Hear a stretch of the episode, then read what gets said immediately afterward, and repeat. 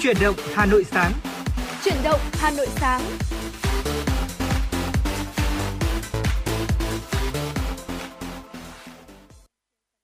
Gửi lời chào buổi sáng tới quý vị thính giả, quý vị thân mến. À, buổi sáng ngày hôm nay như thường lệ từ 6 giờ 30 tới 7 giờ 30 là khung giờ dành cho chương trình chuyển động Hà Nội sáng và đang đồng hành cùng với quý vị là Phương Nga và Tuấn Kỳ. Và thưa quý vị, trong buổi sáng ngày hôm nay trong 60 phút trực tiếp của chương trình chuyển động Hà Nội sáng thì như thường lệ chúng tôi sẽ gửi tới quý vị những tin tức đáng quan tâm đầu tiên trong ngày và bên cạnh đó là những uh, tiểu mục nhỏ với những chủ đề mà chúng tôi đã chuẩn bị trước để có thể chia sẻ và cùng bàn luận với quý vị những câu chuyện rất là đời thường trong cuộc sống thôi. Và không thể thiếu là những giai điệu âm nhạc ờ, với ờ, một cái ờ, thời điểm sáng sớm như thế này thì chắc chắn là chúng ta sẽ có một vài những cái giai điệu ca khúc nảy ra trong đầu. Muốn lắng nghe để có thể có thêm thật là nhiều năng lượng cho một buổi sáng đầu ngày chúng ta sẽ có thêm những cái niềm động lực để để có thể uh, duy trì này tiếp tục công việc và đẩy nhanh cái tiến độ công việc của chúng ta ở cái giai đoạn cuối năm như thế này. Và chắc chắn rồi, cuối năm chúng ta sẽ có thêm với nhau nhiều những câu chuyện muốn chia sẻ với nhau hơn nữa, muốn tâm sự với nhau nhiều hơn nữa. Đừng quên tương tác với chương trình thông qua hai kênh tương tác quen thuộc. Số đường dây nóng 034 3773 6688 cùng với lại trong fanpage của chương trình FM96 gạch nối thời sự Hà Nội quý vị nhé. Ờ, để ờ, cùng cập nhật với chúng tôi những câu chuyện mà quý vị bắt gặp ở trên đường hay là những giai điệu ca khúc, những lời nhắn gửi yêu thương quý vị muốn gửi tới người thân, bạn bè của mình ở trong thời điểm cuối năm như thế này. Và ngay bây giờ sẽ là một món quà âm nhạc đầu tiên xin được gửi tặng tới quý vị, ờ, gửi tới cho quý vị thật là nhiều những năng lượng chúng ta bắt đầu một ngày mới lên khúc O'Malley và Tôi yêu hai. Mời quý vị cùng thưởng thức.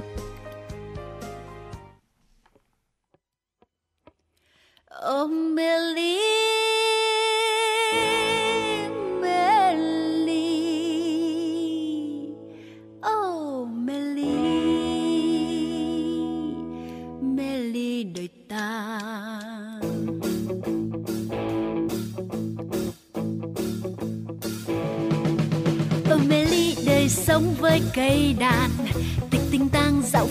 rồi ca vang.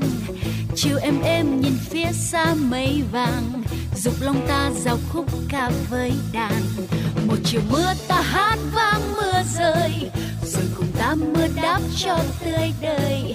Một ngày nắng ta hát vang nắng tươi, đàn cầm tay say sưa hát làng nguồn vui. Gió sâm đã về cùng tiếng hát tiếng cười, thấp thoáng bóng người ngoài đám lúa cất lời thấy tiếng hát cười là gió sớm đến mời người ơi đàn đi. Oh Melly Melly. Oh Melly Melly đời ta. Đứng giữa cánh đồng nhìn ánh nắng phơi hồng, có tiếng hát trong từ đám lúa lướt về thoáng thấy tiếng nàng và thoáng thấy tiếng cười đàn ta hòa vang. Ông mê lý ước gì? Oh mê lý, khúc ca truyền miên oh mê ly đời sống bao duyên tình. Trời về trường ngồi dưới hàng cây xanh. Nhìn bao la đồng lúa xa xa mờ. Đàn hoa vang tựa sóng xô đến bờ. Đường về buôn em bé vui câu ca. Dùng hồn thơ tha thiết yêu quê nhà. Đàn cùng ta gieo khúc ca chơi vơi. Những đoàn vang nhịp nhàng đường ngàn đời. Đứng giữa cánh đồng nhìn ánh nắng phơi hồng có tiếng hát trong từ đám lũ lướt về. Thoáng thấy tiếng nàng và thoáng thấy tiếng cười, đàn ta hoa vang. Oh ly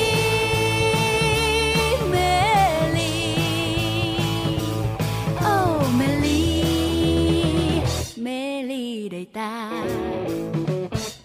Đứng giữa cánh đồng nhìn ánh nắng phơi hồng, có tiếng hát trong từ đám lũ lướt về thoáng thấy tiếng nàng và thoáng thấy tiếng cười đàn ta, hoa vàng. Oh Melly ước gì? Oh Melly khúc ca trên miên đời sống bao duyên tình. Trời về trưa, ngồi dưới hàng cây xanh, nhìn bao la đông lúa sát xa mờ. Đàn hoa vang tựa sóng sột đến bờ. Đường về buôn em bé vui câu ca dục hồn thơ tha thiết yêu quê nhà. Đàn cùng ta gieo khúc ca chơi vơi nhạc đoàn vang nhịp nhàng đưa ngàn lời. Đứng giữa cánh đồng, nhìn ánh nắng phơi hồng có tiếng hát trong từ đám lúa lướt về thoáng thấy tiếng nàng và thoáng thấy tiếng cười đàn ta hoa vàng ôm về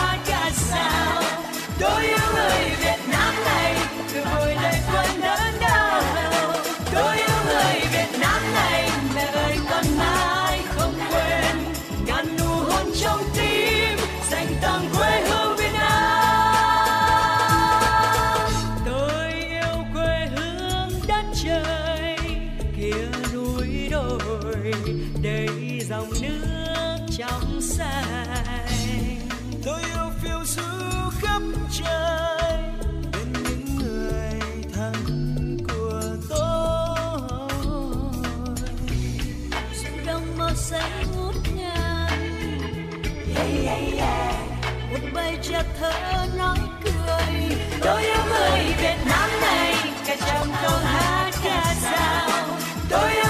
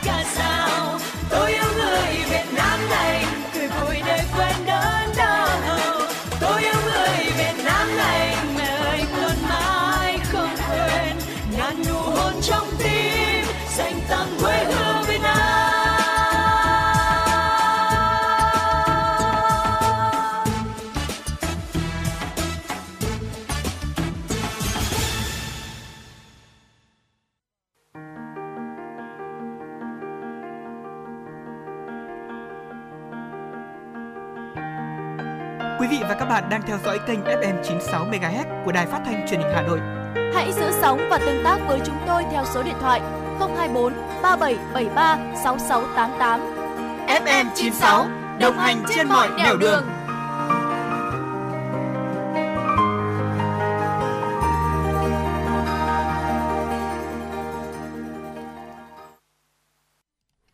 vị và các bạn, quay trở lại với chương trình chuyển động Hà Nội sáng nay sau một món quà âm nhạc đầu tiên chúng tôi vừa gửi tặng. À, hy vọng rằng là đã có thể gửi đến cho quý vị một cái luồng không khí tươi mới cho buổi sáng thứ sáu cuối tuần này để chúng ta sẽ bắt đầu một cái uh, ngày làm việc cuối tuần nó sẽ thực sự là năng suất nhé. Bây giờ thì mời quý vị cùng đến với những tin tức đáng quan tâm đầu ngày đầu tiên. Thưa quý vị, chiều hôm qua tại Hà Nội, Văn phòng Chủ tịch nước tổ chức hội nghị tổng kết công tác năm 2022, triển khai nhiệm vụ năm 2023, trao huân chương tặng các tập thể cá nhân có thành tích xuất sắc trong các phong trào thi đua yêu nước. Chủ tịch nước Nguyễn Xuân Phúc dự phát biểu chỉ đạo hội nghị. Cùng dự có Phó Chủ tịch nước Võ Thị Ánh Xuân, nguyên Phó Chủ tịch nước Nguyễn Thị Doan, Năm qua, những kết quả toàn diện trong đối nội, đối ngoại và các mặt công tác khác của Chủ tịch nước, Phó Chủ tịch nước đã góp phần tích cực vào thành công chung của đất nước trên tất cả các lĩnh vực. Kết quả này có sự đóng góp trực tiếp của Văn phòng Chủ tịch nước trong vai trò tham mưu phục vụ nhiệm vụ chính trị của uh, chủ, chủ tịch nước, Phó Chủ tịch nước, những người lãnh đạo cao nhất của nước ta. Phát biểu chỉ đạo hội nghị, Chủ tịch nước Nguyễn Xuân Phúc đánh giá cao Văn phòng Chủ tịch nước năm qua đã đoàn kết, tạo một khí thế mới, chất lượng cao hơn trong thực hiện nhiệm vụ, uy tín của văn phòng chủ tịch nước được nâng lên, đạt nhiều thành tích cao, nhiều tập thể cá nhân được khen thưởng. Tại hội nghị, thay mặt lãnh đạo Đảng, Nhà nước, Chủ tịch nước Nguyễn Xuân Phúc trao tặng huân chương Hồ Chí Minh, phần thưởng cao quý của Đảng, Nhà nước, tặng nguyên Phó Chủ tịch nước Nguyễn Thị Doan. Chủ tịch nước đánh giá đã hơn 40 năm công tác trong nhiều cơ quan của Đảng, Nhà nước, đồng chí Nguyễn Thị Doan đã cống hiến hết mình cho sự nghiệp xây dựng và bảo vệ Tổ quốc, công cuộc đổi mới, hội nhập quốc tế cho sự nghiệp kiểm tra, công tác nghiên cứu lý luận chính trị cho sự nghiệp giáo dục, đào tạo, khuyến học, khuyến tài. Chủ tịch nước mong đồng chí Nguyễn Thị Doan tiếp tục đóng góp trí tuệ tâm huyết của mình, thành công hơn nữa trên cương vị Chủ tịch Hội khuyến học Việt Nam, tiếp tục là tấm gương sáng về tinh thần học tập cho thế hệ trẻ. Mong muốn cán bộ, công chức, nhân viên văn phòng Chủ tịch nước đòi theo, tiếp bước sống, làm việc xứng đáng để công hiến với thế hệ đi trước, góp phần xây dựng cơ quan ngày càng lớn mạnh, hoàn thành xuất sắc mọi nhiệm vụ được giao. Cũng tại hội nghị, Phó Chủ tịch nước Võ Thị Ánh Xuân đã trao huân chương lao động hạng nhì tặng một cá nhân và 8 huân chương lao động hạng 3 cho các tập thể cá nhân thuộc Văn phòng Chủ tịch nước. Thưa quý vị, trong năm 2022, diện bao phủ bảo hiểm xã hội, bảo hiểm y tế tiếp tục được mở rộng và vượt chỉ tiêu đề ra của chính phủ với khoảng 91,1 triệu người tham gia bảo hiểm y tế, đạt tỷ lệ bao phủ 92,04% dân số, tăng hơn 2,2 triệu người so với năm 2021 trong đó có 151,4 triệu lượt người hưởng bảo hiểm y tế, với tổng số tiền chi cho người hưởng lên đến 382.000 tỷ đồng. Ngày 11 tháng 1, Bảo hiểm xã hội Việt Nam tổ chức hội nghị trực tuyến triển khai nhiệm vụ công tác năm 2023 tại điểm cầu Bảo hiểm xã hội Việt Nam và 63 điểm cầu Bảo hiểm xã hội các tỉnh, thành phố cùng 629 điểm cầu tại Bảo hiểm xã hội các quận huyện năm 2023, toàn ngành bảo hiểm xã hội Việt Nam phấn đấu hoàn thành thắng lợi các chỉ tiêu, nhiệm vụ phát triển người tham gia, đạt khoảng 40,2% lực lượng lao động trong độ tuổi tham gia bảo hiểm xã hội, đạt khoảng 31,7% lực lượng lao động trong độ tuổi tham gia bảo hiểm tự nguyện, đạt khoảng 93,2% dân số tham gia bảo hiểm y tế. Chỉ số đánh giá mức độ hài lòng của người tham gia bảo hiểm xã hội đạt mức trên 83%, đạt và vượt số thu bảo hiểm xã hội, bảo hiểm tự nguyện, bảo hiểm hiểm y tế được giao, giảm tỷ lệ số tiền chậm đóng bảo hiểm xã hội, bảo hiểm y tế, bảo hiểm tự nguyện phải tính lãi năm 2023 trên số phải thu dưới mức 2,91% với phương châm hành động đoàn kết kỷ cương linh hoạt sáng tạo chuyên nghiệp hiệu quả tổng giám đốc bảo hiểm xã hội việt nam yêu cầu toàn ngành trong năm 2023 tiếp tục nỗ lực phấn đấu hoàn thành các chỉ tiêu nhiệm vụ được giao. Thưa quý vị, theo công bố mới nhất từ chỉ số xếp hạng hộ chiếu Henley, Việt Nam đứng thứ 88 trong bảng xếp hạng hộ chiếu quyền lực nhất trên thế giới năm 2023, tăng 4 bậc so với năm 2022. Công dân Việt Nam có thể tới 55 điểm đến mà không cần xin thị thực hoặc chỉ cần thị thực điện tử, e-visa hay visa cửa khẩu. Cuối năm 2022, Việt Nam đứng thứ 92. Cũng theo bảng xếp hạng trên, Nhật Bản có hiệu chiếu quyền lực nhất thế giới. Theo đó, công dân nước này được nhập cảnh 193 điểm mà không cần xin thị thực. Trong một trong top 10 hộ chiếu quyền lực nhất, Singapore cùng Hàn Quốc chia sẻ vị trí thứ hai khi công dân hai nước này đến 192 điểm đến mà không cần thị thực. À, Đức và Tây Ban Nha xếp thứ ba với 190 điểm. Các quốc gia châu Âu gồm Phần Lan, Áo, Italia, Luxembourg xếp thứ tư với 189 điểm. Những quốc gia nằm cuối bảng xếp hạng tính từ dưới lên lần lượt là Afghanistan đứng hạng 109 với 27 điểm đến được miễn thị thực, Iraq xếp thứ 108, 29 điểm đến, Syria 30, Pakistan 32, Yemen 34, Somalia 35, Nepal 38 và Triều Tiên 40. Chỉ số hộ chiếu Henley là bảng xếp hạng thuộc công ty tư vấn cư trú quốc tịch toàn cầu Henley and Partners có trụ sở tại London, Anh Quốc. Thống kê được thực hiện đối với 199 hộ chiếu và 227 quốc gia và vùng lãnh thổ trên toàn cầu, cập nhật mỗi quý một lần, đánh giá dựa trên các ờ, dữ liệu độc quyền mà Hiệp hội Vận tải Hàng không Quốc tế IATA cung cấp năm 2006. Cứ mỗi điểm đến được miễn visa, hộ chiếu quốc gia đó sẽ được cộng một điểm. Theo chỉ đạo của Phó Giám đốc Sở Giao thông Vận tải Hà Nội Đào Việt Long, các trung tâm đăng kiểm xe cơ giới tiếp tục thực hiện nghiêm các chỉ đạo của Bộ Giao thông Vận tải, Cục Đăng kiểm Việt Nam và Sở Giao thông Vận tải Hà Nội về tăng cường và triển khai các biện pháp bảo đảm hoạt động kiểm định an toàn kỹ thuật và bảo vệ môi trường phương tiện giao thông cơ giới đường bộ, động viên tinh thần tới cán bộ, công nhân viên của đơn vị tiếp tục khắc phục khó khăn, nâng cao tinh thần phục vụ người dân, doanh nghiệp, chủ động bố trí hợp lý nhân lực để làm thêm thời gian, kể cả ngày nghỉ, nhằm đáp ứng nhu cầu kiểm định xe, nâng cao năng suất và phải bảo đảm bản đảo bảo đảm chất lượng kiểm định an toàn phương tiện theo quy định, kịp thời báo cáo đề xuất khó khăn vướng mắc về Cục Đăng kiểm Việt Nam và Sở Giao thông Vận tải Hà Nội để phối hợp giải quyết phòng quản lý kết cấu hạ tầng giao thông tăng cường phối hợp với thanh tra Sở Giao thông Vận tải Hà Nội, chính quyền địa phương và các cơ quan liên quan ra soát công tác tổ chức giao thông, hướng dẫn phân luồng bảo đảm trật tự giao thông khu vực các trạm đăng kiểm trên địa bàn được giao quản lý. Thanh tra Sở Giao thông Vận tải Hà Nội được giao tiếp tục tăng cường kiểm tra, giám sát hoạt động kiểm định xe cơ giới đường bộ của các trung tâm đăng kiểm xe cơ giới trên địa bàn. Đó là những thông tin đáng quan tâm đầu ngày đầu tiên mà chúng tôi gửi tới quý vị được cập nhật bởi biên tập viên Thu Vân. Và thưa quý vị, trước khi đến với tiểu mục uh, nhỏ uh, ngay sau uh, phần uh, nội dung này của chương trình chuyển động Hà Nội sáng ngày hôm nay thì mời quý vị chúng ta cùng quay trở lại với âm nhạc một ca khúc rất là mới và đang là mưa làm gió trên các bảng xếp hạng của Hiếu thứ hai ngủ một mình mời quý vị cùng lắng nghe.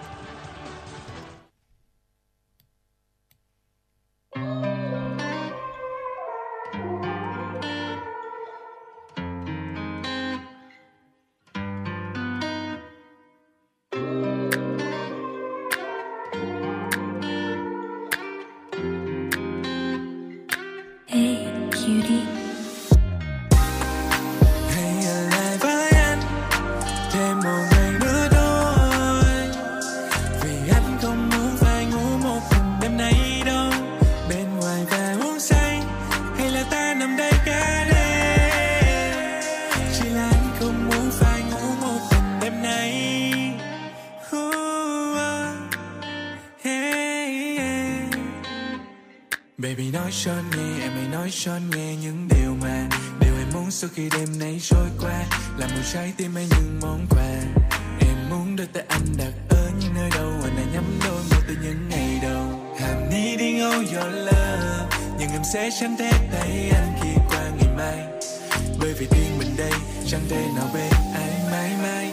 Hãy hứa không nói cho ai, hình em gửi anh làm sao mà có thể, yeah yeah. Thấy những khi mà em đằng sau nằm mơ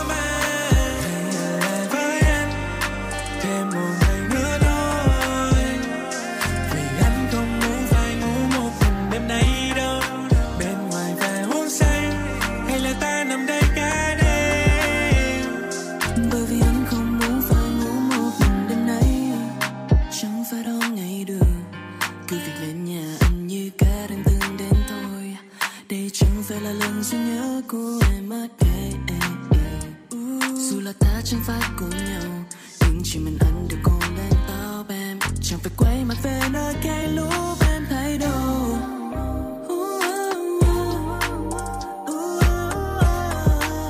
Anh biết điều đó là sai, nhưng không chim gặp ai phải bên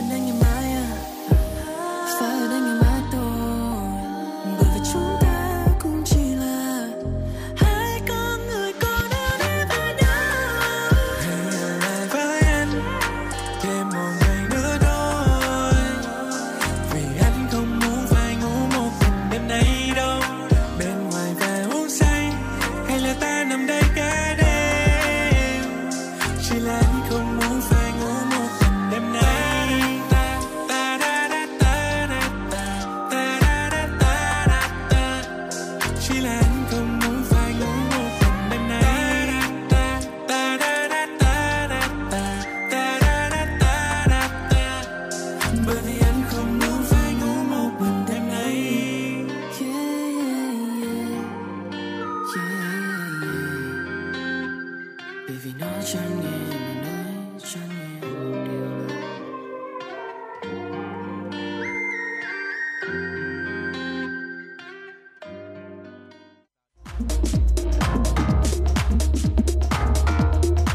Quý vị và các bạn đang trên chuyến bay mang số hiệu FM96.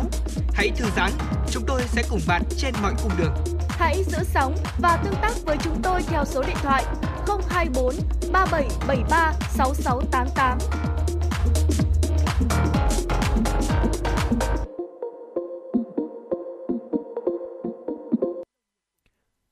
Vâng Thưa- quý vị thính giả, à, ngay bây giờ chúng ta sẽ cùng đến với à, một à, tiểu mục với chúng tôi. Chúng ta sẽ cùng nói về bữa cơm tất niên và ở đây thì chị Phương Nga cũng đã đã đặt ra một cái à, gì đấy rất là hợp lý và trước khi đến với bữa tất niên ấy thì chúng ta phải làm thế nào để chúng ta có thể gọi là chi tiêu và gọi là thế nào sao cho hợp lý trước khi đến cái ngày này có đúng không nhỉ? Đấy, nếu chúng bây giờ cũng gần hết năm rồi, cái việc mà chúng ta có thể gọi là à, ăn tiêu làm thế nào sao cho hợp lý cũng là điều rất đau đầu đặc biệt là đối với những người mà vợ chồng trẻ là đặc biệt này bởi vì Ừ, là lo tết nội tết ngoại này sau đó rồi lại tiếp tục là lại đến ờ, gọi là làm thế nào để có thể gọi là cân bằng chi tiêu ờ, trong chính gia đình mình thì đúng là cũng là điều rất là khó trong Ừ. năm đã khó rồi nhưng mà đúng dịp tết lại còn khó hơn nhiều vì các cụ ờ, mình ờ, có một cái câu là đói cả năm nhưng mà phải no ba ngày tết cơ Đúng rồi, thì để, xác. để có một ngày Tết là đủ đầy để có một cái hy vọng là ừ, trong năm nay mình sẽ có được nhiều hơn có đúng không nào? Ừ, cũng không biết là ừ, việc là mình chi tiêu nhiều ở đầu năm nó có dẫn đến cái việc đấy là uh, trong suốt cả một năm sau là mình sẽ ờ, thu về nhiều hơn hay không nhưng mà thực sự là nếu như mà chúng ta không cân đối được cái bài toán chi tiêu ở cái thời điểm Tết uh, đến xuân về ấy, thì chắc chắn là câu chuyện sau đó chúng ta cũng sẽ khá là mệt mỏi đúng không ạ? Ờ, Tuấn Kỳ vừa mới tâm sự với tôi thưa quý vị đấy là cái thời điểm này là anh chàng này vừa nhận được một cái khoản thưởng Tết sau một cả năm ờ, lao động miệt mài và vất vả xong. Tôi thì tôi vẫn chưa được tinh tinh một cái khoản thưởng Tết ờ, to to đâu. Nhưng nhân Tuấn Kỳ ở đây thì mới hỏi thử xem là thưởng Tết về rồi thì cái suy nghĩ đầu tiên trong đầu mình nảy ra đấy là mình sẽ ờ, chi tiêu cái khoản thưởng Tết đấy cho cái mục đích gì À, Thì đầu tiên là phải mừng tuổi ờ, xếp sắp xếp tiền mừng tuổi cho thứ nhất là bà nội này, ông bà À, ngoại rồi ừ. là đến ờ, bố mẹ rồi đúng không ạ? Ừ, Em trai nữa, nhà tôi còn có một em trai nữa. ừ. Đấy còn những anh em khác nhà tôi thì cũng đi làm rồi thì có gì thì Ừ. cũng gọi là tặng anh em tí lộc thôi. Coi như là năm nay là là là được ờ, nhiều như thế đúng không Ừ. ạ? Chưa bao giờ năm nào được nhiều như thế thì năm nay được nhiều như thế để có thể gọi là chia lộc cho các anh em. Ừ. Đấy, cũng mong là ừ, năm nay là mình cũng sẽ gọi là tán lộc đi để để nhận lộc về đấy là Ừ, cũng một đấy là rồi. cái một cái trong những cái tư duy của của truyền thống của mình đó đấy Ừ. ngoài ra thì có thể là biết đâu được mua tặng cho một số những người anh em bạn gì một cái món quà nào đấy Những người đã Ừ. từng giúp đỡ mình trong năm nay một ờ, một cái túi quà nho nhỏ Ừ. Đấy. chứ còn thì ờ, về việc ờ, sắm tết thì tôi cũng đã chuyển cho mẹ tôi để góp sắm tết rồi cho nên là tôi cũng hoàn toàn có thể yên tâm là ừ, cái phần nay- còn lại là mình sẽ Phần còn lại thì chúng cũng chưa biết phải làm gì cả vì là Ừ. còn dư ra nếu như mà tính đúng ra thì còn dư ra khá là nhiều Ừ. thì chắc là có thể là mình sẽ mua cho mình bộ quần áo đi để Ừ. kiểu Tết nhất thì mình mình mặc vào cho cho nó đẹp ít nhất là như vậy đúng không ạ? Ừ. Đấy những gì mà Tuấn khi chia sẻ thì chúng ta có thể thấy được rằng là đó là những cái mục đích mà chúng ta uh, nhìn thấy ngay ở cái phần đầu tiên mà nó sẽ đem lại cho chúng ta những cái uh, cái cái cái, cái hiệu quả những cái ờ, những cái um, tác dụng những cái lợi ích nó ngay sau khi mà chúng ta thực hiện cái việc đấy là mình sẽ sử dụng cái cái đồng tiền thưởng của mình để làm gì? Chắc chắn rồi đầu tiên sẽ là dành cho gia đình. Ở khi mà có khi là cả năm mình miệt mài đi làm việc chẳng có nhiều thời gian quan tâm tới gia đình người thân của mình đâu. Và ở cái thời điểm cuối năm này khi mà nhận được đồng thưởng Tết với Tuấn Kỳ đặc biệt lại là cái đồng thưởng Tết đầu tiên nữa đúng không? Đúng rồi. cho nên là mình lại càng mong muốn dành những cái số tiền đó ờ, một chút cho gia đình bố mẹ ông bà mình và sau đó nữa là những người anh em thân thiết của mình như Tuấn Kỳ chia sẻ. Có khi những cái năm sau thì chưa chắc là mình đã có cái cái cái cái khoản đấy đâu nhưng mà ở ngay cái năm đầu tiên này làm chắc chắn là mình sẽ nghĩ tới cái điều đó. Ờ, nhưng mà sau đó nữa thì có những cái mục đích chi tiêu cái khoản tiền thưởng đó có lẽ là nó sẽ phục vụ cho mình một cái lợi ích dài hơi hơn. Thì trong uh, tiểu mục nhỏ của chương trình chuyển động Hà Nội sáng ngày hôm nay xin được chia sẻ tới quý vị đặc biệt là chắc chắn là nó sẽ rất là hữu ích. Ờ, tới cho các bạn trẻ. Ờ, sau khi mà mình đã sử dụng cái khoản thưởng Tết cho người thân gia đình của mình rất là cận kề rồi thì mình cái phần còn lại đó mình có thể sử dụng cho những cái mục đích xa xôi hơn như thế nào. Đầu tiên xin được gợi ý tới quý vị đó chính là uh, chúng ta có thể là uh, thanh toán hết đi một phần nợ hay là các cái khoản nợ trên thẻ tín dụng.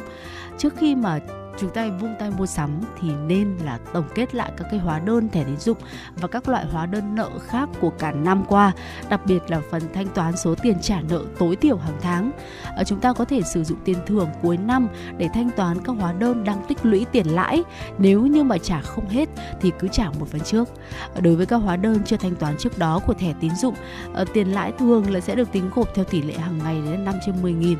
Lãi suất hàng năm vượt quá 18% thì nó cũng là con số nó khá là lớn đối với hầu hết mọi người bao gồm uh, rất là nhiều các bạn trẻ hiện nay bắt đầu có thói quen sử dụng thẻ tín dụng. Thì kiếm được lợi nhuận hàng năm là 18% đều đã thông qua đầu tư vào quản lý tài chính. Đó là một cái điều mà thực sự rất là khó. Ở cái thời điểm năm 2022 vừa qua chúng ta ghi nhận thấy được rằng đặc biệt thời điểm cuối năm đây là thị trường chứng khoán cũng như là bất động sản nó đều đang rất là chững. Vì thế cho nên là cái việc mà kiếm được lãi suất lớn Ờ, uh, 18% so với cái lãi mà thẻ tín dụng nó đang vắt của chúng ta thì thực sự nó là một cái con số không tưởng. Hóa đơn quay vòng và trả góp trông thì có vẻ như là một gánh nặng nhỏ nhưng mà tích tiểu sẽ thành đại và chúng hoàn toàn có thể khiến chúng ta làm không công cho ngân hàng hàng tháng khi mà chúng ta phải chi trả cái khoản tiền lãi. Do đó hãy tận dụng cơ hội có thêm khoản thưởng cuối năm để trả bớt một phần nợ thẻ từ chối trở thành nô lệ của thẻ tín dụng với những ai mà chúng ta có thói quen cả thẻ tín dụng hàng ngày. Ngoài ra nếu như mà chúng ta đang có những cái khoản nợ cá nhân thì tốt nhất là cũng nên tận dụng cơ hội ở cái khoản thưởng cuối năm để trả nợ. Ờ, suy cho cùng, khi mà có vay có trả thì đến lúc cần chúng ta vay lại mới không khó, đúng không ạ? Đúng như thế. À, tiếp theo ấy thì là hãy tự thưởng cho bản thân và ăn mừng vì là bạn đã thành công sinh tồn thêm một năm một cách rực rỡ nữa, có đúng không ạ? cái cái cái từ sinh tồn nghe nó hơi quá nhưng mà đúng thật. Vì là đối với qua nó thực sự cái là khó khăn rất là khó khăn đúng không? Và và nói rằng là với những người mà may mắn như được Tuấn Kỳ và Phương Nga vẫn có một cái công việc ừ. ở đây thì cái việc mà có được uh, một cái khoản tài chính để có thể gọi là có một, uh, cái Tết ấm no thì cũng là cũng là may mắn rồi. Nhưng mà có một số người thì cũng không may mắn như vậy đúng không ạ? Cái việc tự thưởng cho mình đôi khi là một cái cái áo mới một đôi giày mới chẳng hạn. Ví dụ Tuấn Kỳ thì cũng đã vừa thưởng cho mình một đôi giày mới. Đấy sau 3 năm không mua sắm gì và ừ. sắp tới sẽ mua thêm một cái áo mới nữa cho nó ừ. nói chung là cũng bỏ công đúng không? Đấy à, ngoài ra thì chúng ta có thể trích ra khoảng 10 đến 30 phần trăm khoản tiền thưởng để để có thể mua cho bạn bè người thân chẳng hạn thì cũng cũng là một cách để thể hiện tình cảm với họ đấy và cái điều này thì tất nhiên là còn phụ thuộc vào số tiền của bạn có là bao nhiêu nữa chứ đúng không ạ đừng ừ. có thể là ví dụ như là chúng ta làm ra được uh, ờ, 10 triệu lại quyết định mua cho mình cái điện thoại mới chẳng hạn thì cái điều đấy thì cũng sẽ hơi quá một chút và ừ. nó sẽ tạo ra một cái gọi là chúng ta phải trả nợ và điều đấy sẽ rông cả năm ừ. đúng không ạ? Chung sẽ... là mình thể dành ra một khoản từ 10 đến 30 phần trăm đúng, đúng rồi từ 10 đến 30 phần trăm là vừa phải rồi. Vì là hãy tưởng tượng là sau ừ, vừa rồi Tuấn Kỳ có chia sẻ là chúng ta sẽ phải chăm lo cho cho ông bà nội ông bà ngoại này rồi là ừ. bố mẹ này em em trai hoặc chị, anh trai chị gái gì đấy. Đó cũng là một cái khoản mà ừ chúng ta gọi là um, chi để để báo hiếu rồi. Nhưng mà sau này có vợ có chồng rồi thì là còn chúng ta sẽ còn phải chi là cả gia đình nhà nội và gia đình nhà ngoại nữa chứ yên tâm yên tâm là lúc đấy khoản thưởng của mình ừ. nó lại còn nhiều hơn nữa. Là hy vọng là như thế thôi ừ. đặc biệt là chị nga thì cũng là cũng có gia đình rồi. Lần đầu tiên là gọi là những ngày đầu tiên về về về với nhà chồng rồi là cũng đã bộp cái đến tết luôn. Ừ. chắc là cũng sẽ có những cái, cái cú sốc đầu đời khi mà dính với những khoản chi này có đúng không ạ? Đấy dù sao thì hoặc là chúng ta có thể nếu có điều kiện hơn thì mua chúng ta trang sức hàng hiệu cũng được. Coi như nó là một cái cái kỷ vật đánh dấu à năm 2022 là một năm rất khó khăn nhưng tôi đã vượt qua và tôi kỷ niệm bản thân tôi một cái món quà như thế này. Đấy ngoài ra thì có thể là đầu tư vào một số cái gì đấy lâu dài ví dụ như là đăng ký một cái lớp học năng khiếu này hay là mua một cái thẻ làm đẹp này đi đi spa rồi là đi tập thể hình. Đấy nói chung là cái điều quan trọng là bạn cảm thấy vui khi nhận cái món đồ đấy thì vì yên tâm đi vì là hết năm đến năm 2023 khả năng chúng ta sẽ còn vất vả dài dài nữa đúng không ạ? tóm lại là chúng ta có thể dành ra theo nguyên tắc thưa quý vị, để chúng ta không bị vượt quá cái cái cái phần chi tiêu cho cái cái mục này đấy là khoảng từ 10 tới 30 phần trăm cho những cái thứ mà chúng ta không nỡ chi tiêu trong năm. Thì cái thời điểm nhận thưởng Tết thì chúng ta sẽ dành ra khoảng từ 10 tới 30 phần trăm trong khoản thưởng Tết đó cho những cái thứ mà mình đã không nỡ tiêu. Nhưng tất nhiên là phải sắp xếp theo thứ tự ưu tiên, quý vị nhé tránh việc đấy là chúng ta sẽ bị vượt quá cái con số khoảng 30 phần trăm khoản thưởng Tết của mình và tiếp theo nữa là cũng rất là cần thiết mà chưa hẳn là nhiều người hiện nay đang nghĩ tới đó chính là mua bảo hiểm cho bản thân và gia đình. Bảo hiểm thì là thứ càng mua sớm sẽ càng rẻ. Nếu như mà có việc mà sớm hay muộn cũng phải làm thì tốt hơn hết là chúng ta nên làm sớm đúng không ạ? Hầu hết người lớn chúng ta đều là những người trên có già dưới có trẻ vừa làm việc vừa gánh nợ nhà nợ uh, gánh nợ nhà nợ xe nợ đất. Vâng và phải nói rằng là ngoài cái việc uh, ngoài cái việc uh, gọi là uh, mua bảo hiểm ra ấy thì cái việc khi mà chúng ta mua chúng ta sẽ còn nhận được một cái khoản gọi là hỗ trợ về y tế ừ. đúng không ạ? Cái cái khoản bảo hiểm này thì nó hỗ trợ chúng ta nếu chúng ta vô tình nói chung là trộm vía không có nói cái vấn đề này. À, đó là bệnh hiểm nghèo hay là tai nạn ngoài ý muốn chúng ta có thể tận dụng cái tiền thưởng cuối năm để có thể làm cái điều này đúng không ạ? Mà mặc dù là hầu hết những văn phòng thì đều có bảo hiểm xã hội bảo hiểm y tế cơ bản nhưng mà khi mà người thân của chúng ta bị bệnh hoặc bản thân chúng ta bị bệnh chẳng hạn thì cái bảo hiểm này sẽ gọi là như là một cái hạt muối bỏ biển thôi. Đấy cái việc mà mua bảo hiểm uh, cho cái, những cái căn bệnh hiểm nghèo hay là bảo hiểm tai nạn cho bản thân và gia đình là vô cùng cần thiết đó ạ. Và cuối cùng thì chúng ta có thể đăng ký một cái khóa học để nâng cao năng lực cạnh tranh. Đấy à, cá nhân ờ, tôi thì phải nói là cái việc học hành hay đi làm thì học hành hay là làm việc theo chủ nghĩa cơ hội khôn lỏi thì không nên đâu. Nhưng mà cùng với sự phát triển của ngành kinh doanh hay là những người nổi tiếng trên mạng thì phải nói rằng là cái việc này ờ, những cái hiểu biết của mình thì vẫn hạn hẹp quá còn quá nhiều thứ mà chúng ta chưa biết và chưa hiểu cho nên là chúng ta có thể là lên kế hoạch lấy một cái tấm bằng uh, dạy kỹ năng chẳng hạn. Ví dụ như chị Phương Nga hay tôi là cũng đã gọi là um, đăng ký khoa học vào cuối năm rồi. Đã hy ừ. vọng là năm sau là sẽ dùng được cái bằng đấy. Đấy cũng là hy vọng. Và năm sau biết đâu chúng ta có thể học thêm một cái ngành khác thì sao? Đấy nếu như mà chúng ta cũng là đang một là một người có động lực làm việc và hay tìm tòi và đam mê khám phá phát triển đấy nhất là những bạn trẻ chẳng hạn như chưa có gia đình. Đấy thì chúng ta nên sử dụng cái số có lẽ chúng ta có thể cân nhắc đến việc là sử dụng cái khoản tiền này này đăng ký một cái khóa học để cải thiện kỹ năng làm việc ừ. khả năng cạnh tranh công việc ví dụ như là ngoại ngữ này hay là uh, thuyết trình kỹ năng nói này. Uh, kìa, ngoài ra là còn có cả bằng quản lý uh, quản trị kinh doanh nữa để hoặc là một cái tấm bằng gì đấy để có thể hỗ trợ hữu ích cho công việc của mình. Ừ. đó là một điều nên làm và chúng ta uh, làm được ấy, thì đó sẽ là một điều rất là tuyệt vời đúng không ạ? chắc chắn rồi. Uh, một cái khóa học để giúp chúng ta cải thiện những kỹ năng của bản thân để có thể nâng cao giá trị của bản thân mình trong công việc. Ở trong một cái năm mới thì đó là một cái điều không có gì tuyệt vời hơn rồi. Bởi vì nhờ đó thì chúng ta sẽ nhân thêm cái khoản thưởng Tết của năm sau và chúng ta sẽ có nhiều hơn nữa những cái câu chuyện ở uh, chi tiêu đáng giá từ cái khoản thưởng Tết hơn. Và đó là cái niềm vui mà chúng ta muốn chia sẻ với nhau ở cái dịp cuối năm này đúng không ạ? Và hy vọng rằng là quý vị chúng ta cũng sẽ có được một cái khoản thưởng Tết uh, kha khá xứng đáng với những cái thành quả lao động trong suốt cả một năm qua của mình. Và tất nhiên rồi người ta nói là con người chúng ta hạnh phúc khi mà biết đủ. Khoản thưởng tết của mỗi người thì không ai là giống ai cả. Ờ, có thể là người này là tới tận 8 ờ, con số người này thì 7 con số người này 6 con số thậm chí là có người là còn không có. Nhưng mà tất nhiên chúng ta vẫn sẽ có những cái món quà không về vật chất thì về tinh thần để uh, có thể nó là một cái sự ghi nhận, một cái sự ghi nhận chân thành từ một ai đó, từ một cấp trên ờ, đối với những cái nỗ lực của bản thân mình trong suốt cả một năm qua. Hay đó là một cái nỗ lực mà chúng ta tự nhìn lại bản thân mình đã gặt hái được một cái thành quả gì đó thì đó cũng đã là một cái thành công. Ở con người chúng ta chỉ cần là ngày hôm nay tốt hơn ngày hôm qua thôi thì đó đã là một cái sự tiến bộ rồi. Và hy vọng rằng là quý vị chúng ta sẽ có được những cái sự hài lòng của riêng mình đối với công việc của mình trong suốt một năm qua. Và đừng quên chia sẻ thêm với chúng tôi chương trình chuyển động Hà Nội uh, những tâm tư những câu chuyện uh, riêng của quý vị với nhiều quý vị thính giả khác nữa nhé còn bây giờ thì mời quý vị chúng ta cùng quay trở lại với một giai điệu âm nhạc ca khúc Trời sáng rồi của Nguyên Hà. Mời quý vị cùng thưởng thức.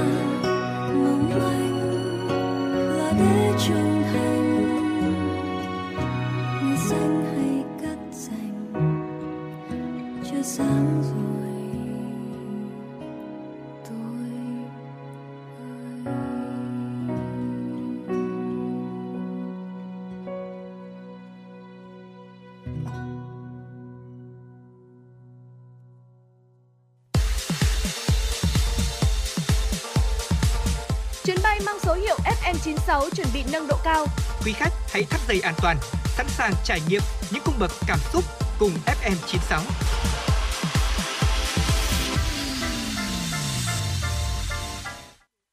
Vâng thưa quý vị, tiếp tục với chương trình chuyển động Hà Nội của chúng tôi. Xin mời quý vị thính giả cùng đến với một số thông tin do phóng viên của chúng tôi đã cập nhật và gửi về cho chương trình. Thưa quý vị, Ủy ban nhân dân thành phố Hà Nội vừa ban hành kế hoạch triển khai đề án tăng cường quản lý các cửa hàng kinh doanh trái cây trên địa bàn thành phố Hà Nội trong năm 2023. Theo đó, Ủy ban nhân dân thành phố giao Sở Công Thương chủ trì, phối hợp hướng dẫn Ủy ban nhân dân các quận, huyện, thị xã triển khai thông tin, tuyên truyền, điều tra, khảo sát, giả soát, xây dựng cơ sở dữ liệu, đào tạo, tập huấn, kiểm tra, truy xuất nguồn gốc trái cây, kết nối tiêu thụ trái cây, bảo đảm cung cầu hàng hóa, cấp biển nhận diện cho các cửa hàng kinh doanh trái cây đáp ứng điều kiện. Thành phố yêu cầu nâng cao ý thức chấp hành pháp luật của các chủ thể kinh doanh trái cây trên địa bàn và nhận thức của người tiêu dùng, tạo thói quen mua sắm tại các cửa hàng được à, cấp biển nhận diện, không mua trái cây của các hộ kinh doanh lấn chiếm lòng đường, vỉa hè, không rõ nguồn gốc và không đảm bảo chất lượng. Thành phố đặt mục tiêu 100% cửa hàng kinh doanh trái cây trên địa bàn có đăng ký kinh doanh theo quy định, 100% kinh doanh trái cây được đào tạo, tập huấn kiến thức về an toàn thực phẩm, 100% cửa hàng kinh doanh trên tuyến phố được cấp biển nhận diện, cửa hàng kinh doanh trái cây an toàn, có biển hiệu đầy đủ và trang thiết bị bảo đảm, bảo quản chất lượng và lưu giữ trái cây tươi theo quy định khi đến tay người tiêu dùng. Sở Công Thương phối hợp với các sở ngành liên quan phát triển chuỗi sản xuất cung ứng, mô hình liên kết sản xuất tiêu thụ trái cây an toàn, kết hợp khuyến khích phát triển nông nghiệp ứng dụng công nghệ cao, xây dựng, quảng bá nhãn hiệu, thương hiệu trái cây an toàn thủ đô, tăng cường triển khai đồng bộ các giải pháp hỗ trợ và tổ chức kết nối cơ sở trồng trái cây an toàn của Hà Nội và các tỉnh thành đưa vào tiêu thụ tại các cửa hàng kinh doanh trái cây an toàn trên địa bàn thành phố. Ngày hôm qua trả lời câu hỏi của phóng viên đề nghị cho biết phản ứng của Việt Nam trước thông tin về việc Trung Quốc mở cửa trở lại sau dịch Covid-19, Phó phát ngôn Bộ Ngoại giao Phạm Thu Hằng cho biết, từ ngày 15 tháng 3 năm 2022, chính phủ Việt Nam đã phục hồi quy trình thủ tục cấp các loại thị thực và giấy miễn thị thực cho người nước ngoài và người Việt Nam định cư ở nước ngoài. Đây là quy trình trước khi áp dụng các hạn chế nhằm phòng chống dịch COVID-19 theo đúng các quy định của luật nhập cảnh, xuất cảnh, quá cảnh cư trú của người nước ngoài tại Việt Nam được sửa đổi bổ sung năm 2019 và các văn bản hướng dẫn thi hành, qua đó tạo điều kiện thuận lợi cho khách du lịch, chuyên gia và nhà đầu tư người ngoài vào Việt Nam, góp phần thực hiện mục tiêu phục hồi và phát triển kinh tế xã hội trên cơ sở đảm bảo an toàn, phòng chống dịch COVID-19 trong tình hình mới. Với việc Trung Quốc chính thức mở cửa và dịch bệnh được kiểm soát tốt ở Việt Nam, các cơ quan chức năng ở Việt Nam đang phối hợp chặt chẽ để triển khai các hoạt động hợp tác phù hợp với tình hình mới và phù hợp với lợi ích thiết thực của cả hai bên công dân Việt Nam muốn đi đến các nước, trong đó có Trung Quốc, cần chủ động theo dõi cập nhật các chính sách visa, các quy định về xuất nhập cảnh và phòng chống dịch ở nước sở tại. Trong thời gian ở nước ngoài, khi cần trợ giúp hoặc cần thông tin kịp thời, công dân cần liên hệ các cơ quan đại diện Việt Nam trên địa bàn và các cơ quan chức năng sở tại. Trong dịp Tết Nguyên đán, nhiều cửa khẩu Trung Quốc sẽ mở áp dụng nhiều biện pháp tạo thuận lợi thông quan, trong đó có thông quan hẹn trước. Vâng thưa quý vị, đến 23 tháng Chạp là ngày diễn ra tục lệ táo quân về trời, chuẩn bị đón năm mới của người Việt. Nhiều năm nay, dịch vụ mâm cỗ chọn gói ngày càng phổ biến để phục vụ các gia đình bận rộn, ít có thời gian tự chuẩn bị. Nếu như trước kia, các mâm cỗ phổ biến ở mức giá 700 đến 1 triệu đồng thì năm nay, mức giá phổ biến lại khoảng 1,2 đến 1,5 triệu đồng. Nhiều người kinh doanh dịch vụ đặt cỗ online cũng chia sẻ, ngay từ khi sau nghỉ lễ dương lịch đã nhận được nhiều cuộc gọi khảo giá mâm cỗ của năm nay của khách hàng. Nhiều người cũng đã đặt đơn cỗ cho ngày ông công ông táo luôn. Thời điểm này thì giá thịt gà, thịt lợn chưa có biến động nhiều, duy chỉ có rau củ đợt rét vừa qua có tăng giá một chút nên à, kéo theo mâm cỗ cũng tăng thêm từ 5 đến 10%. Còn lại nguồn cung vẫn dồi dào, không có sự thiếu hụt. Theo khảo sát, ở Hà Nội, các tỉnh thành lân cận có nhiều đơn vị đặt cỗ online với thực đơn rất phong phú, chẳng hạn như thực phẩm sạch dụng bậc thang ở thành phố Bắc Ninh, nhân dịp ông công ông táo có chuẩn bị hai loại mâm cỗ để phục vụ nhu cầu thị trường. Mâm cỗ mặn gồm 8 món, không thể thiếu gà luộc và luộc gà bộ luộc buộc cánh tiên. Loại này có giá thành dao động là từ 900 đến 1,5 triệu đồng một mâm, tùy vào các khách hàng chọn món. Trong khi mâm cỗ chay gồm ờ, 14 món tùy chọn, với giá thành dao động khoảng từ 500 đến 600 nghìn đồng một mâm. Đại diện cơ sở này cho biết vì số lượng đặt hàng tương đối nhiều và sớm, do đó đơn vị này chỉ phục vụ người dân ờ, bản địa ở Bắc Ninh là chính, không nhận đơn hàng từ các tỉnh thành khác. Tại Hà Nội, nấu cỗ 29 cũng đưa ra các tùy chọn cùng với giá táo quân với mâm mặn là từ 1,2 đến 1,4 triệu đồng một mâm. Mâm cỗ chay có giá là 999.000 đồng một mâm ạ. Sở Giao thông Vận tải Hà Nội vừa báo cáo Ủy ban nhân dân thành phố Hà Nội kết quả khảo sát của liên ngành về hiện trạng lộ trình xe điện 4 bánh vận chuyển hành khách tại quần thể di tích Thắng cảnh Chùa Hương, huyện Mỹ Đức theo đề xuất của công ty cổ phần Chùa Hương Xanh. Theo đề xuất, công ty cổ phần Chùa Hương Xanh sẽ tổ chức các tuyến vận chuyển hành khách bằng xe điện 4 bánh, bao gồm tuyến số 1 bãi đỗ xe Hội Xá, bãi đỗ xe thôn Yến Vĩ, tuyến số 2 bến Đục Khê, núi Đụn, tuyến số 03A bãi đỗ xe Tuyết Sơn, chùa Tuyết Sơn, tuyến số 03B bãi đỗ xe Tuyết Sơn, núi Đụn, qua khảo sát thực tế, các tuyến đều đảm bảo điều kiện khai thác xe điện 4 bánh. Xe điện khai thác 16 tiếng một ngày với vận tốc kỹ thuật bình quân 12 km/h. Lượng hành khách bình quân một chuyến theo tiêu chuẩn đăng ký, đăng kiểm của xe điện 4 bánh. Từ khảo sát của liên ngành, Sở Giao thông Vận tải Hà Nội thống nhất về mặt chủ trương theo đề xuất của công ty cổ phần Chùa Hương Xanh và thống nhất lộ trình thời gian, phương thức hoạt động đáp ứng nhu cầu đi lại của du khách tại quần thể di tích thắng cảnh Chùa Hương, góp phần loại bỏ tình trạng xe tự chế hoạt động trái phép gây mất trật tự an toàn giao thông và mỹ quan trong khu vực. Tuy nhiên, phương tiện chỉ được phép hoạt động trên đường giao thông công cộng khi đủ điều kiện theo quy định của luật giao thông đường bộ, thông tư của Bộ Giao thông Vận tải và số lượng phương tiện theo quyết định của Ủy ban nhân dân thành phố Hà Nội về việc phê duyệt đề án quy định số lượng xe chở người bốn bánh sử dụng động cơ điện phục vụ kinh doanh hoạt động theo khu vực trên địa bàn thành phố phù hợp với kết cấu hạ tầng giao thông và an toàn giao thông. Vâng thưa quý vị, vừa rồi là một số thông tin chúng tôi muốn truyền tới cho quý vị trong chương trình uh, chuyển động Hà Nội. Uh, trước khi đến với phần thông tin quốc tế, xin mời quý vị thính giả cùng thưởng thức một giai điệu âm nhạc mang tên Để mãi có nhau do giọng ca của Vũ Cát Tường thể hiện.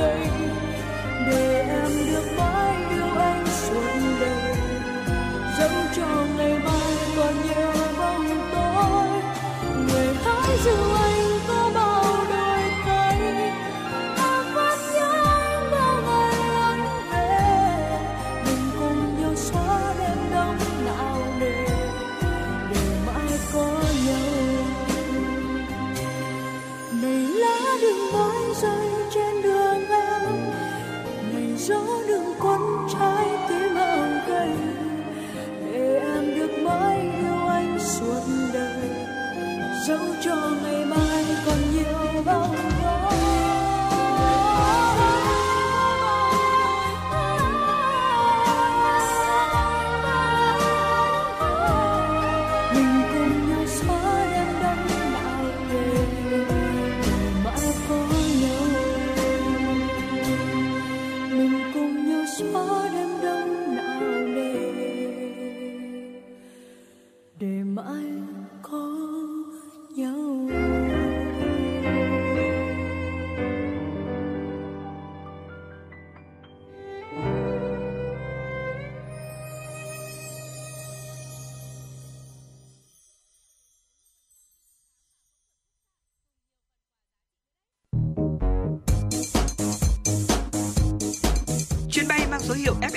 FM96 đang chuẩn bị nâng độ cao.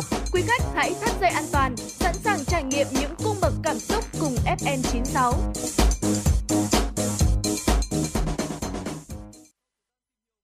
Vâng thưa quý vị thính giả, tiếp tục với ờ, dòng chảy tin tức cùng FM96. Xin mời quý vị thính giả cùng đến với một số thông tin quốc tế.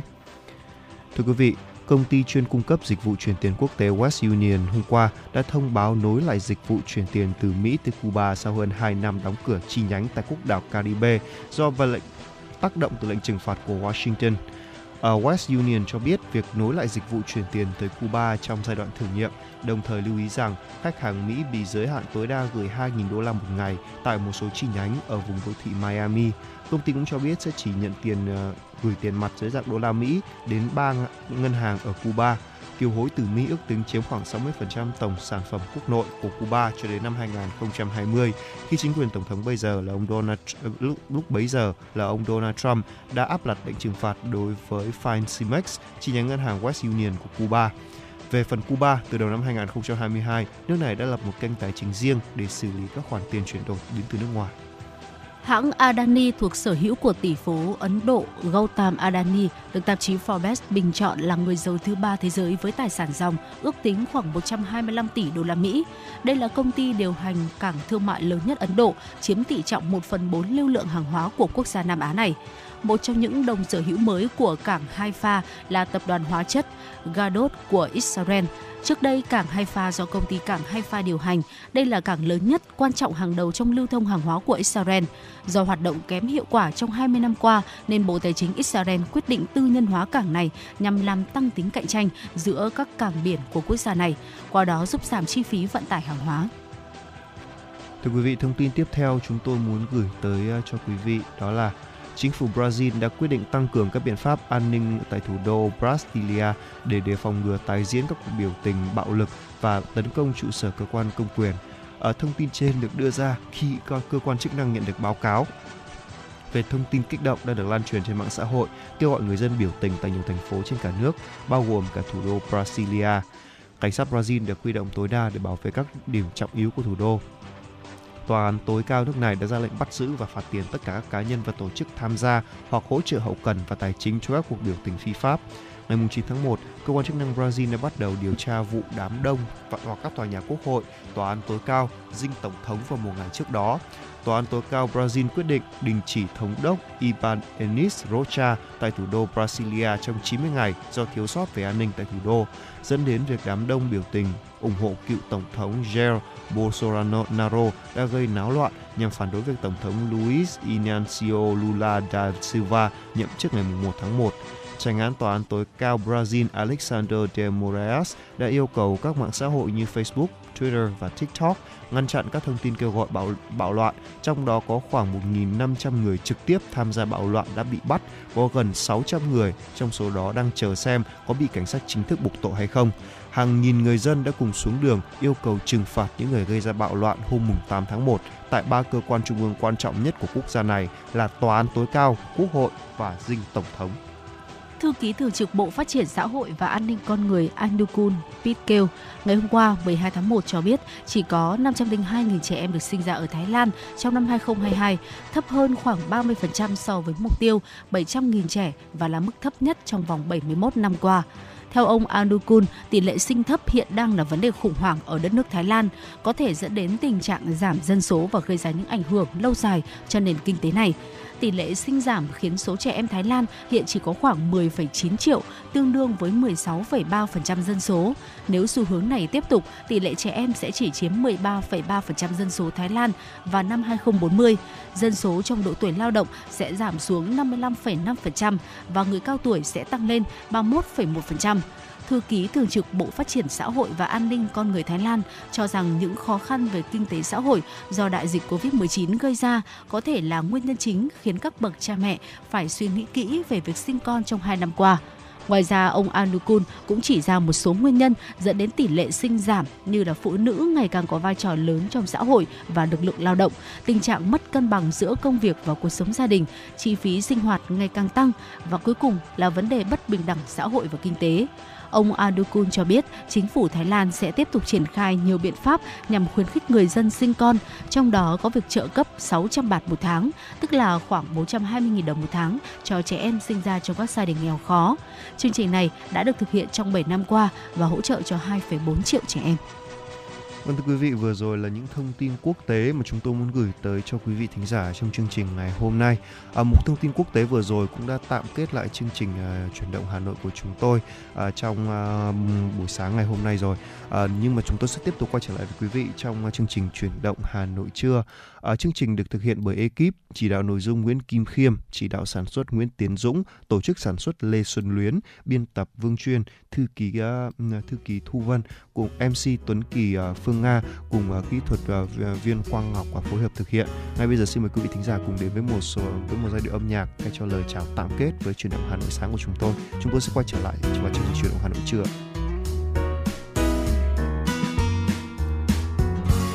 Nhiều khi em muốn trào ra đi thật xa